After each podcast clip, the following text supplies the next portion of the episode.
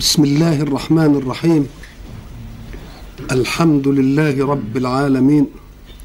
والصلاه والسلام على اشرف المرسلين سيدنا محمد وعلى اله وصحبه اجمعين وبعد فقد انتهينا في اللقاء السابق عند قول الله سبحانه ومن الناس من يعجبك قوله في الحياه الدنيا ويشهد الله على ما في قلبه وهو ألد الخصام وإذا تولى سعى في الأرض ليفسد فيها ويهلك الحرث والنسل والله لا يحب الفساد وانتهينا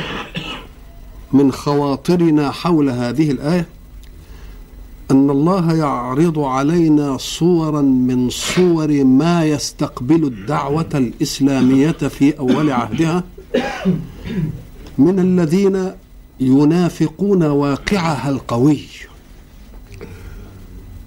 فيأتون بأقوال تعجب ويأتون بأفعال تعجب أيضا من ينافق وقلنا إن النفاق كان ظاهرة صحية قوية للإيمان ولذلك لم ينشأ النفاق في مكة وإنما نشأ في المدينة ومن أهل المدينة مرضوا على النفاق ربما يتهيأ لواحد أن يقول وكيف تظهر هذه الظاهرة في البيئة الإيمانية القوية في المدينة نقول له لأن الإسلام في مكة كان ضعيفا والضعيف لا ينافق والإسلام في المدينة أصبح قويا والقوي هو الذي ينافق إذا فوجود النفاق في المدينة كان ظاهرة صحية يدل على أن الإسلام أصبح قويا بحيث يدعيه من ليس عنده الإسلام هؤلاء كانوا يقولون قولا حسنا جميلا وقد يفعلون امام من ينافقونه فعلا يعجب من ينافق فلا يقتصر النفاق على ان يقولوا بل ايضا هم يفعلون الفعل الذي يعجب من ينافقونه ولكنهم لا يثبتون على حقيقه فإذا ما تولوا يعني اختفوا عن أنظار من ينافقونه رجعوا إلى أصلهم الكفر الكفري أو إذا اؤتمنوا على شيء يسعون في الأرض فسادا قلنا إنه يجب أن نفهم أن قول الحق سبحانه وتعالى وإذا تولى سعى في الأرض ليفسد فيها تكلمنا على أن الأصل في خلق الأرض أنها على هيئة الصلاح فمن لم يزد في إصلاحها فلا يفسد الصالح فيها هنا الآيات تتعرض لشيء يدل على فطنة المؤمنين لأن الآية فضحت من نافق وكان عمدة في هذا النفاق وهو الأخنس وفضيحه المنافق هذه الفضيحه تدل على ان وراء محمد ووراء المؤمنين بمحمد ربا يخبرهم بمن يدلس عليه وايضا يجب ان تكون لهم فطنه بدليل قول الحق واذا قيل له اتق الله ولا يقال له اتق الله إلا إذا كان قد عرف وإلا فكيف يقال له اتق الله هو ينافق فلما ينافق جماعة يقولوا له اتق الله يبقى ما دام قالوا له اتق الله يبقى معنى ذلك ايه؟ ان فطنتهم لم يجز عليها هذا النفاق وده يعطينا ان المؤمن كيس فطن المؤمن كيس فطن لا بد أن ينظر إلى الأشياء بمعيار اليقظة العقلية ولا يدع نفسه لمجرد الصفاء الرباني ليعطيه القضية بل يريد أن يكون لهم إيه ذاتية وكياسة وإذا قيل له اتق الله فكأن المظهر الذي يقوله أو يفعل به ينافي التقوى طب إذا كان بيقول قل معجب فما الذي لا يعجب في هذا نقول لأنه قول معجب لا ينسجم مع باطن غير معجب القول المعجب صحيح كويس وهيعمل أعمال كويسة يصلي في الصف الأول يتحمس لقضايا الدين فكيف يقال لمن صلى في الصف الأول أو قال قولا جميلا يعجب النبي ويعجب المؤمنين كيف يقال له اتق الله يعني اتق الله وليكن ظاهرك موافقا لباطنك اتق الله وليكن ظاهرك موافق لا يكفيش ان تقول قل يعجبني ولا يكفيش ان تفعل فعل يعجبني صحيح ليه لانني احب ان يكون القول منسجما مع الفعل وفعل جوارحك منسجم مع نيات قلبك فعل جوارحك منسجم مع نيات ولذلك قلنا سابقا في قول الحق سبحانه أعوذ بالله من الشيطان الرجيم بسم الله الرحمن الرحيم إذا جاءك المنافقون قالوا نشهد إنك لرسول الله بالله ده كلام جميل ولا لا هذا كلام جميل وهذا هو المطلوب نشهد إنك لرسول الله والله يعلم إنك لرسوله وبعدين يقول والله يشهد ان المنافقين لكاذبون كيف يكونوا كاذبين مع انهم قالوا نشهد انك لرسول الله والله يقول وانا اعلم انك رسول الله اذا فمنطقهم لم يخالف معلوم الله ومع ذلك يقول والله يشهد ان الايه لكاذبون اذا فلا يعني ان القول المعجب ولا الفعل المعجب يعجب الانسان اذا لم يكن الفعل مصادقا للنية في الفعل فعل مصادق ويقول بقى يقول طيب لكن كيف يكذبهم الله يقول والله يشهد ان المنافقين لكذب مع انهم قالوا نشهد انك لرسول الله هل هذه القضيه فيها كذب ده هي حقيقه بس هنا مش قال لك اه لان الشهاده معناها ان اننا نقول قولا تواطئ قلوبنا فيه السنتنا فهو يكذبهم لا في قولهم انك لرسول الله ولكن في قولهم نشهد ولكن في قولهم ايه نشهد انما انك لرسول الله صح انما هل هم بيشهدوا بها صحيح يبقى التكذيب لايه لمقول للش... للشهادات في انك لرسول الله ولا قولهم نشهد انك لرسول الله نشهد يبقى اذا المؤمن لازم يكون عنده ايه فتنه لازم يكون عنده ذكاء لازم يكون عنده المعيه ويشوف تصرفات الايه المقابل له فما ياخدش بظاهر الامر ولا بظا ولا بمعصول القول ولا بالفعل ان لم يصادف فيه انسجام فعل مع انسجام نيه واذا قيل له طب واذا عرف ذلك ايكتفي ان يعرف ولا لابد ان يقول واذا قيل له اتق الله لازم يقول له ليه حتى يقصر على المنافق امد النفاق لانه لما يقول له يقوم يفهم انه اتفقس يقوم يقصر عليه امد النفاق ويقول له انكشفت احم فهمناك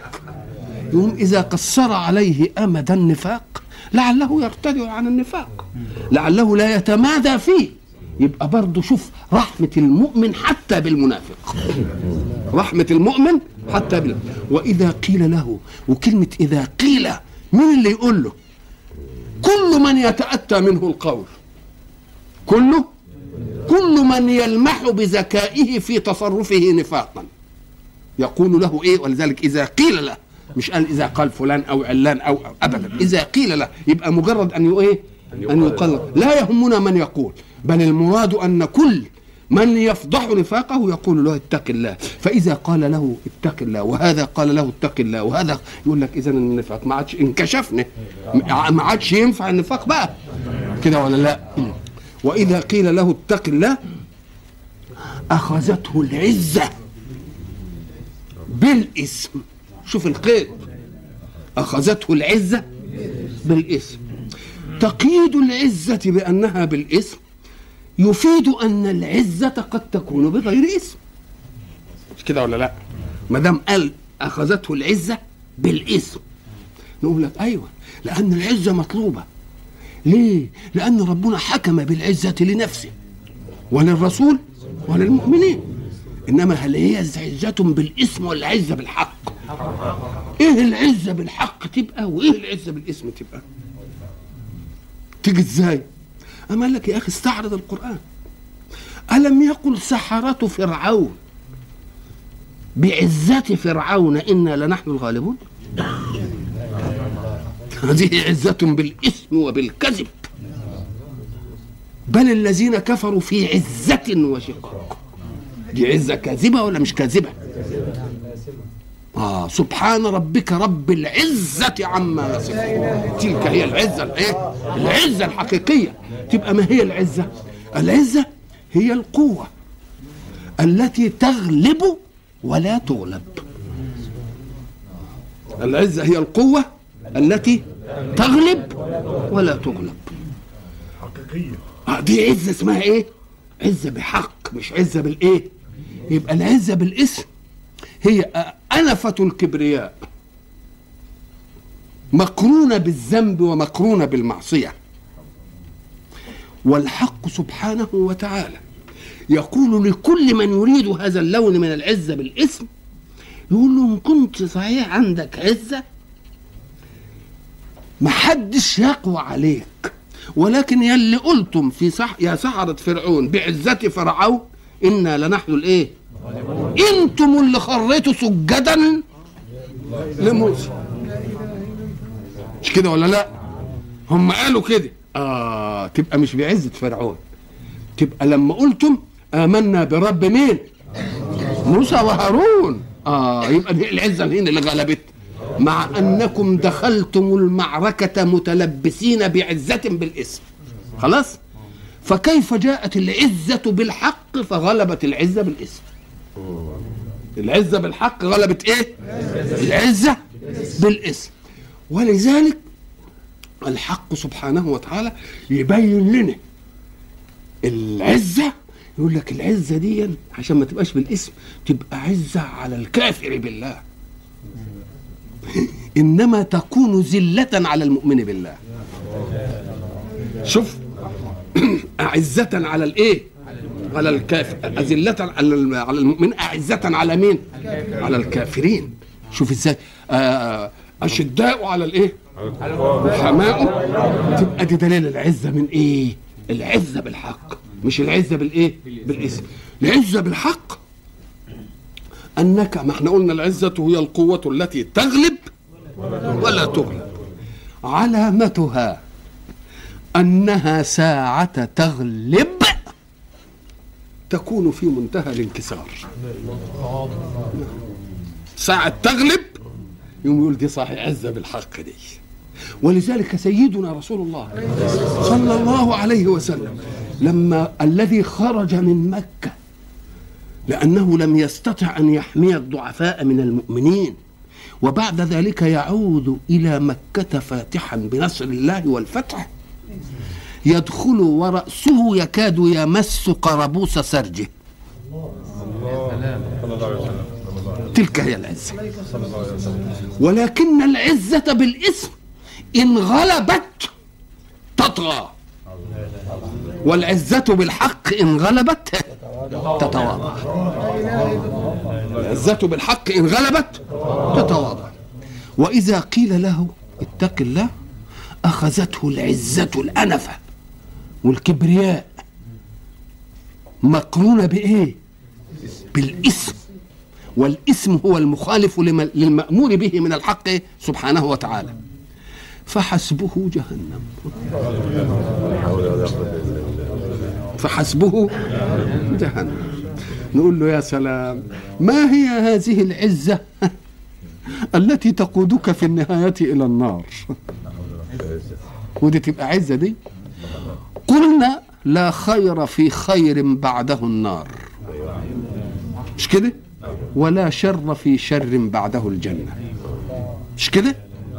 فان كنت بقى عايز تبقى عزيز وبتاع وحاجات زي دي يعني يبقى خاف من حكايه النار دي يعني هتدك عزتك ولا لا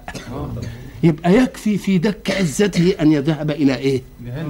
الى النار حسبه يكفيه هذا يكفيه هذا فضيحه لعزته بالايه فضيحة لعزته بالإثم وبعد ذلك يقول إيه حسبه جهنم وبئس المهاد كلمة مهاد دي إذا سمعتها معناها شيء موطأ شيء ممهد يعني موطأ يعني مريح في القعدة مريح في المشية مريح في الإقامة شيء وطيء يعني ولذلك يسمون فراش الطفل إيه المهد شيء ممهد طب هذا هذا يناسب العذاب الشيء ممهد نقول له يا سلام عليه لما اقول لك كده فبئسه فحسبه جهنم وبئس المهاد لان الذي يجلس في المهاد لا اراده له في ان يخرج منه ما عندوش قوه يقدر لا يروح هنا زي الطفل لا هنا ما عندوش قدره يقدر حتى ان قرصته حيه ما يقدرش يعمل حاجه اذا فقد فقد ارادته واختياره وسيطرته على ابعاضه مساله يعني ان كان المهاد بقى في النار يبقى ده مهاد ايه شكله ده يبقى بئس المهاد صحيح بئس الايه بئس المهاد هذا لون من الناس يريد الله ان يعطينا لونا اخر من الناس قال إن كان من الناس كذا من يعجبك قوله وقصته كيت وكيت وكيت فمن الناس صنف آخر يقابل ذلك من الناس من يشري نفسه ابتغاء مرضات الله هذا هو الصنف الايه المقابل الله سبحانه وتعالى ساعات يستعمل كلمة يشري يشري دي من يقول لك من الأفعال التي تستعمل في الشيء ومقابله شرى يعني باع ما تفتكرش شرى يعني اشترى وتستعمل شرى بمعنى اشترى برضه يبقى شرى دي اللي هي اللي مكونه من الشيء ومن الر ومن الالف المرسومه ايه يه دي معنيين لها معنيين اقرا ان شئت في سوره يوسف قول الله سبحانه وتعالى وشروه بثمن بخس هو بيتكلم عن مين عن من اشترى ده هو هيقول وقال الذي اشتراه يبقى شروه لمين اه للي باعه وشروه بثمن ايه بخس دراهم ايه معدوده آه لما جه السياره وبعدين جه الوالد بتاعهم وادلى دلوه وقال يا بشرى ايه هذا غلام واسروه ايه وكانوا فيه وشروه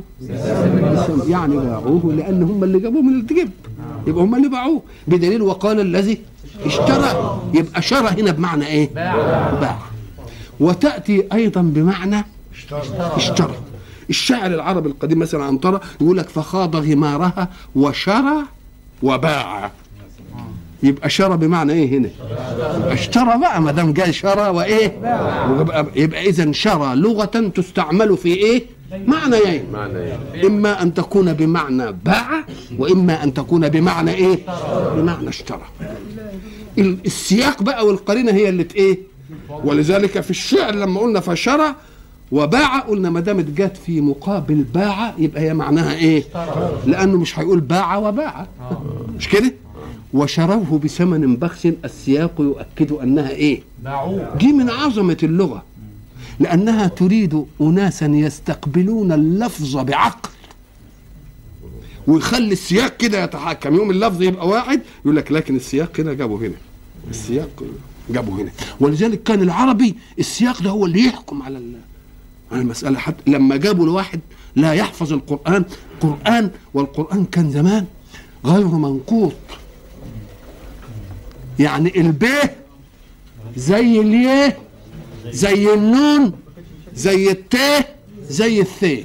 مش كده ولا لا والحاء زي الخاء والدال زي الايه والره زي الزين والصاد ما فيش نقط يعني والعربي بملكته وسليقته هو الذي ايه يعين اللفظ المطلوب هنا لما جابوا له المصحف كده غير منقوط وقالوا له طب اقرا كده اما نشوف فجابوا له ايه ايه قال عذابي أصيب به ما هو مش حافظ ودي ما فيش لسين ما فيش على نقط فقال عذابي أصيب به من أساء ماشي ولا لا ما بعدش ولا بعد طيب صبغة الله مش ما عليهاش نقط أم قال صنعة الله ومن أحسن من الله صنع يبقى بعد ولا ما بعدش يبقى برضه السياق اداله إيه اذا فاللغه العربيه تتميز يقول لك واحد طب وايه لزوم المشترك اللفظ ده يجي ها في في اللغه يقول لك دي علشان يقول لي لمتكلم اللغه لازم تكون عندك عقل كده وتشوف السياق هيقول لك ايه هنا السياق ده هيجيب ايه والسياق ده يجيب ايه والسياق ده يجيب ايه مش تستقل الالفاظ كده آه. فكلمه شرى تستعمل بمعنى ايه باع وتستعمل بمعنى اشترى ومن الناس من يشري نفسه طيب يشري نفسه هناخدها بمعنى باع يشري نفسه يعني ايه يبيع نفسه يبقى نفسه تبقى مفقوده ولا مش كده مفقوده يبقى ده اللي بيجود بالشهاده مش كده يبقى ده اللي بيجود بايه او بكلمه المعروف كده وواحد يروح قتله يبقى اكنه باع نفسه وخد الايه الثمن اللي يبقى النفس هي المفقودة لأنك إذا قلت بعت كذا يبقى كذا راح مني بكذا يبقى جاني مني خلاص كده إن الله اشترى من المؤمنين إيه بأن لهم الجنة يبقى اداله نفسه وخد الايه خلاص يبقى هو من الناس من يشري نفسه إيه؟ يعمل ايه باعها اخذ الثمن ايه الجنه مش كده طب وان كانت بمعنى اشترى أم قال لك اشتراها بمعنى إن هو ضحى بكل شيء في سبيل أن تسلم نفسه الإيمانية وعاش ومن العجيب إن الآية دي جت وقالوا في سبب نزولها كذا وكذا مما يؤكد إنها تيجي على المعنى ده وتيجي على المعنى ده أبو يحيى اللي هو صهيب بن سنان الرومي صهيب ابن سنان الروم كان في مكة وقد كبر سنه وأسلم وأراد أن يهاجر فقالوا له أنت جيتنا فقير وما حلتكش حاجة وعايز تطلع كده قال, قال لهم أإذا خليت بينكم وبين مالي أأنتم تاركوني قالوا نعم قال ولكن تضمنون لي راحلة ونفقة إلى أن أذهب إلى المدينة فقال لك هذا فقالوا لك آه يبقى اشترى نفسه مش كده ولا لا أيوة. اشترى ايه استبقاها ايمانيا بايه بفلوسه اه شوف جت هنا ونفعت هنا ونفعت ازاي آه. اه فلما ذهب الى المدينه لقيه ابو بكر وعمر فقالوا له ربح البيع يا ابا يحيى كانهم يعلمون قال وما هذا قال وأربح الله كل تجارتكم ماذا حدث قالوا إن رسول الله أخبرنا أن جبريل أخبره بقصتك ان جبريل اخبره بقصتك يبقى دي تيجي على معنى ايه هنا بقى على معنى انه خد اشترى ايه اشترى نفسه بايه بماله تبقى شارة نفعت هنا ولا لا ادي آه. أيوة. فايده الاداء القراني ان اللفظ الواحد يجي يخدم المعنيين المتقابلين أيوة. طيب وعلى المعنى الثاني انه باعها طب دي اشتراها وعلى المعنى الثاني انه ضحى بها كده ومات وخد الجنه نقول له ايه ولها برضه قصه ونزلت عشان تخدم هذا الواقع وتخدم هذا الايه؟ هذا الواقع ازاي؟ في غزوه اللي هي اول غزوه في الاسلام غزوة بدر نعم. صناديد قريش جمعوا نفسهم وبعد ذلك الصناديد دول قتلوا أئمة الكفر قتلوا فيهم وناس منهم كتير إيه أسروا كان ممن قتل في معركة بدر واحد اسمه أبو عقبة الحارس من صناديد قريش ومن الذي قتله واحد اسمه خبيب ابن عدي الأنصاري الأوسي لأن أنصاري يعني يبقى من المدينة أيوة. أوسي يعني من قبيلة الإيه؟ خبيب ابن عدي الأنصاري الأوسي هو الذي قتل أبا عقبة اللي هو الحارس بن عامر وبعد ذلك مكرت كفار قريش بالمسلمين فأرسلوا إلى رسول الله صلى الله عليه وسلم يا رسول الله إننا قد أسلمنا وإننا نريد أن ترسل إلينا قوما ليعلمونا الإيه؟ الإسلام فأرسل لهم رسول الله صلى الله عليه وسلم إيه عشرة فغدروا بهم فقتلوهم وفر خبيب وزيد بن الدسنة لكنه أسر فلما أسر الجماعة اللي أسروه عرفوا أنه هو الذي قتل مين أبا عقبة الحارس فباعوه له ليقتله بأبيه فلم يشأ أن يقتله الأول بل صلبه حيا فلما صلبه حيا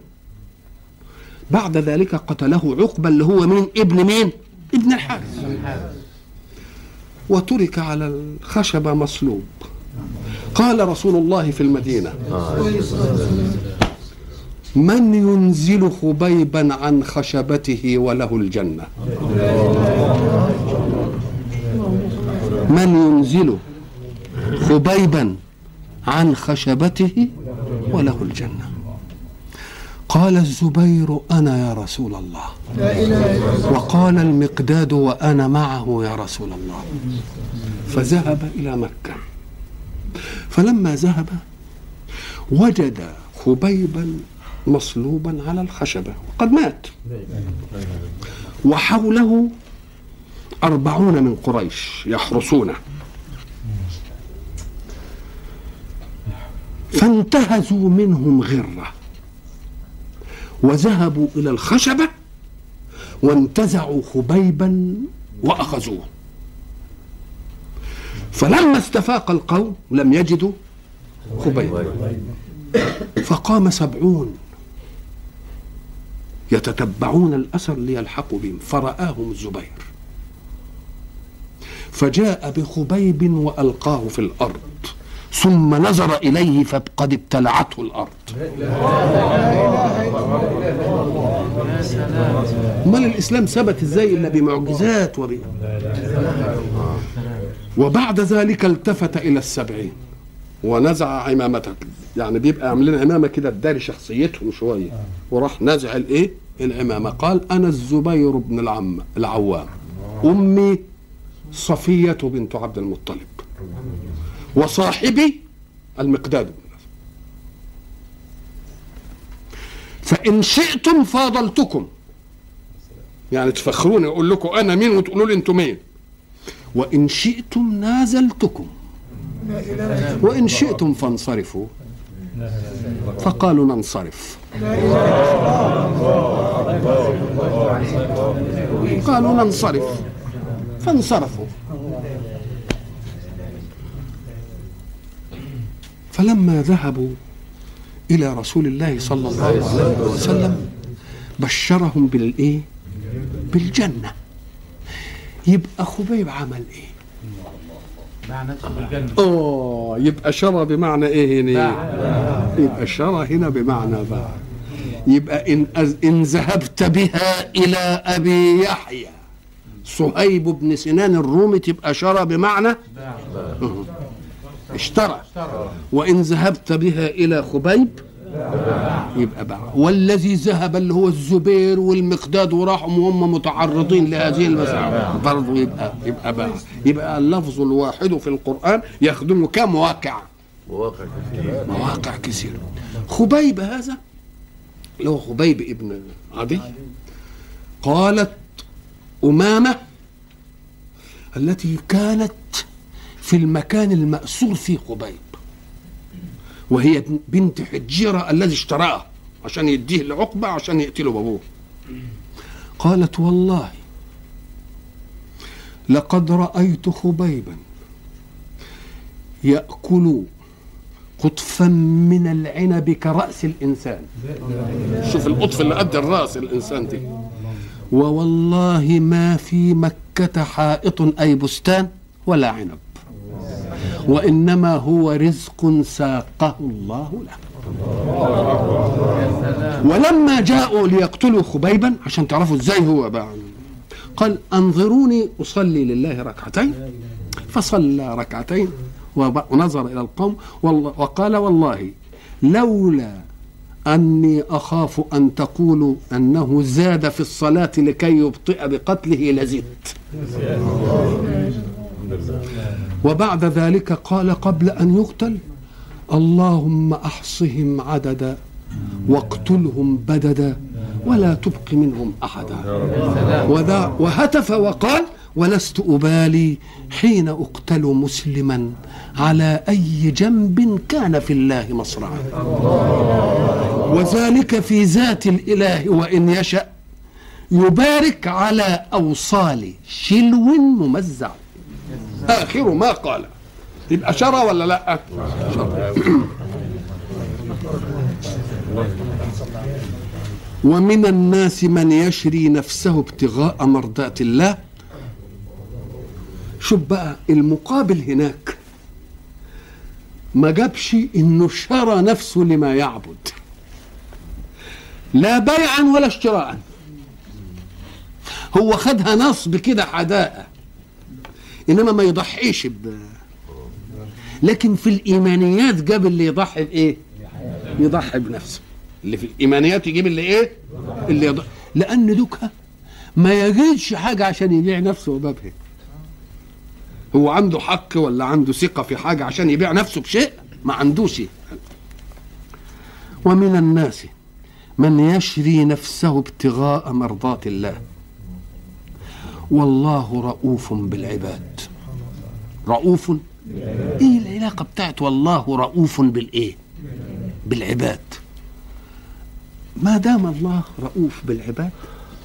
لم يشا الله ان يجعل ذلك امرا كليا في كل مسلم وانما جعلها بس فلتات لتثبت صدق القضيه الايمانيه ليه لانه مش عايز كلنا نروح نموت لأنه بده يستبقي منا إيه ناس يحملوا الدعوة ولذلك قلنا من الأسباب التي أجل الله فيها الإذن بالقتال للمسلمين إن كثير من هؤلاء الذين دخلوا معارك مع المسلمين استبقاهم الله لأنهم هم الذين سينصرون الإسلام ويحملون رايته ولذلك قلنا لكم تصوروا أن خالدا قتل في معركة من المعارك الأشياء اللي عملها عمرو بن العاص عكرمة بن أبي جهل إذا فتأجيل الله لهؤلاء برضه كان لخدمة مين؟ لخدمة الدعوة وهؤلاء كانوا عندهم صدق حرارة إيمانية في أن يخدموا الدعوة ليه؟ لأن لهم في الكفر ماضيا يطاردهم فهم يحبون أن يصنعوا إيه؟ آه شيئا لإيه؟ ليكون لهم شفاعة عند الله في أنهم ولذلك قلت لكم اذكروا حكاية عكرمة أتلك ميتة ترضي عني رسول الله ومن الناس من يشري نفسه ابتغاء مرضات الله والله رؤوف بالعباد بعد أن عرض الحق أصناف الناس الذين يستقبلون الدعوة كفرا ونفاقا وإيمانا صادقا وإخلاصا نادى جميع المؤمنين وقال يا أيها الذين آمنوا ادخلوا في السلم كافة يا أيها الذين آمنوا قلنا أن ذلك هو نداء الإيه يعني يا من آمنتم بي استمعوا تكليفي فكأننا كما قلنا سابقا لم يكلف الله من لم يؤمن به والذي يؤمن بالله يبقى أحب الله وما دام قد أحب الله هل الإنسان يأتي إلى من يحبه ويعطيه ما يشقيه ولا ما يسعده إذا فالتكليف من الله إسعاد لمن أحب تكليف من الله إسعاد لمن وإلا فاللي ما, اللي ما أمنش به ما كلفوش واللي آمن به كلفوه يبقى التكليف ده إيه يبقى ده تكليف شرف يا أيها الذين آمنوا ادخلوا في السلم كافة كلمة كافة أولا كلمة ادخلوا في السلم ادخل في السلم كلمة في دي دائما تفيد الظرفية تفيد ايه؟ الظرفية الظرفية معنى الظرفية أن شيئا يحتوي شيئا الماء في الكوزي مش كده؟ المصلون في المسجد مش كده ولا لا آه. يبقى فيه ظرف وفيه ايه مظروف فيه ايه مظروف الظرف والمظروف يدل على إحاطة الظرف بالمظروف وما دام أحيط بالمظروف يبقى ملوش ملوش جهة يفلت من الظرف ملوش جهة إيه يفلت من الظرف ولذلك يعطينا الحق سبحانه وتعالى صورة التمكن في مسألة الظرفية ساعة ما يقول إيه لا أصلبنكم في جذوع النخل في جذوع النخل طب ده الصلب بيبقى على الصلب بيبقى ايه على جذوع النخل انما يريد الله ان يجعل الصلب فيه تمكن ازاي قال لك اذا اردت ان تصلب شيئا على شيء الشيء المصلوب بتربطه على المصلوب عليه فإذا ما بالغت في ربطه كأنك أدخلت المصلوب في جوا يبقى صلب شكله إيه ده هات عود كبريت وحطه مثلا على صبعك كده وبعدين هات فتله وشده قوي تقوم تلتفت تلاقي العود الكبريت هذا هو المقصود لأصلبنكم في جذوع النخلة يعني إيه صلبا قويا متمكنا بحيث يدخل المصلوب في إيه في جسم المصلوب فيه فادخلوا في السلم يعني إيه أولا ما هو السلم السلم والسلم والسلم هو الإسلام المادة كلها واحدة ليه؟ أن السلم احنا بنقول ده ضد الحرب مش كده؟ هو الإسلام جاي عشان ينهي الحرب إزاي جاي عشان ينهي الحرب؟ أم قال لك آه لأنه جاي عايز ينهي الحرب بينك وبين الكون اللي أنت عايش فيه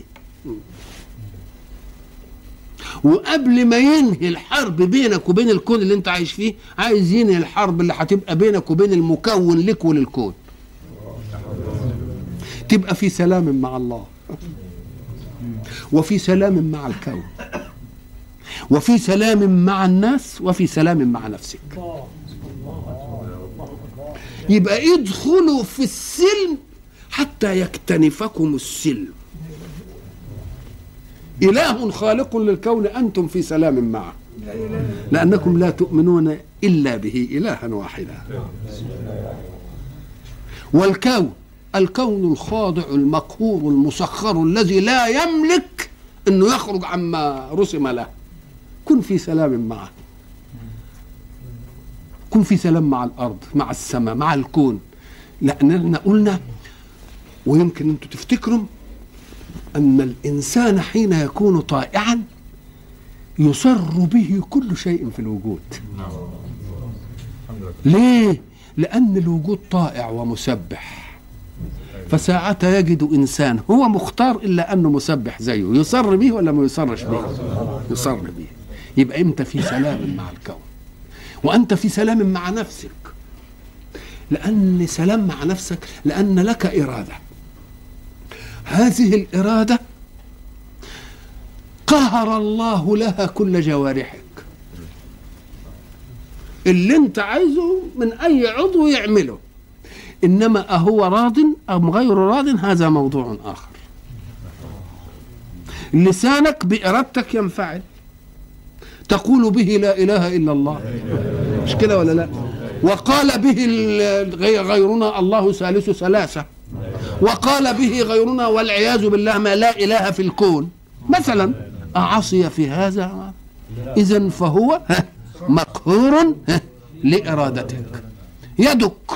منفعلة لإرادتك تضرب بها إنسان ما بتعصاش تأخذ بها بيد إنسان عاسر ما بتعصاش الله رجلك تسعى بها إلى المسجد ما تقول لك شيء لا تذهب بها إلى الخمارة ما تقولكش لأ عينك تنظر بها إلى ما أحل وتنظر بها إلى ما إيه إذا فهي منفعلة لك انفعالها لك يعني أنها تطيعك فيما تريد ولكن أهي راضية أم غير راضية ده موضوع تاني فهي تطيعك وتلعنك تطيعك وتلعنك واذكروا جيدا أننا قلنا ساعة تنفك عنها سيطرة الإرادة التي سلطها الله عليها في يوم القيامة آه هتشهد وتقول العين عمل بيا كذا طب ما أنت اللي عملتي ما انا كنت مقهور انما انا دلوقتي امام السيد ملوش اراده عندي ملوش ايه ملوش اراده عندي خلاص انتهى اه السيطره بتاعت زمان وضربت لكم مثل القائد بتاع الكتيبه اللي ذهب بها وبعد ذلك هم بحكم القانون العسكري يطيعونه وبعد ذلك يأمرهم بأوامر مخالفة هم ينفذوا ولا ما ينفذوش فإذا ما رجعوا إلى القائد الأعلى يقولوا ده قال لنا اعملوا كذا واعملوا كذا واعملوا كذا واعملوا كذا لأن بعد انتهت المسألة ولذلك اذكروا جيدا لمن الملك اليوم فيش حاجة ابدا سيطرتك على خلاص انتهت المساله كلها وكل حاجه تاخد ايه تاخد راحتها وتسأر منك وتسأر ايه تسأر منك لك طب ما اذا عذبت هي اللي هتتعذب مش كده ولا لا نقول له برضه ما انتش فاهم العذاب هو ايه العذاب ليس لهذه الماده العذاب للنفس الواعيه بدليل انك اذا المك عضو من اعضائك ونمت امتنع الألم مش كده ولا ايه ساعة ما تستيقظ يجي الايه يبقى الألم للعضو ولا للنفس الواعية اتعذبي أيتها النفس لأنك انت اللي كنت أمارة بالسوء مفهوم ولا لا ادخلوا في السلم كافة أو أن الحق سبحانه وتعالى يخاطب الناس أن لا يأخذوا بعضا من الدين ويتركوا بعضا يعني خذوا خذوا الاسلام كله وطبقوه معا ليه لان الاسلام يمثل بناء اسسه معلومه وقواعده معلومه فلا تحاول ان تاخذ شيئا من حكم بعيدا عن حكم اخر والا يحدث خلل ازاي مثلا مثلا تيجي مثلا الحياه الاسريه وتلتفت تلاقي خلاف بين الزوج والزوجة وقد يؤدي إلى الطلاق والمعارك وبتاع وبعدين يتهموا الإسلام نقول له يا أخي أنت بتتهم الإسلام ليه هل دخلت على الزواج بمنطق الإسلام آه. إن كنت دخلت على الزواج بمنطق الإسلام تعال قل له حاسب الإسلام إنما أنت دخلت على الزواج بغير منطق الإسلام فلما أصابتك الأزمة جيت قلت يا إسلام هل كان عند اختيارك لمن تشاركك حياتك هل كان مقياس الدين هو السائد عندك تنكح المرأة لمالها ولجمالها ولحسبها فاظفر بذات الدين هل ظفرت بذات الدين آه. هل ظفرت أنت بذات الدين ولا خدت مقياس آخر طيب ولما جيء علشان يخطب البنت ولد احنا خدناها بالمقياس بتاع الدين لا خلاص يبقى لازم يحصل هذا يبقى ان اردت ان تحاسب الاسلام يبقى لازم تاخذ كل امورك بالاسلام وتظرف نفسك في الاسلام بحيث لا يشذ عنك تصرف في الاسلام ان كنت كذلك فالاسلام يحميك من كل ايه من كل شيء والى لقاء اخر ان شاء الله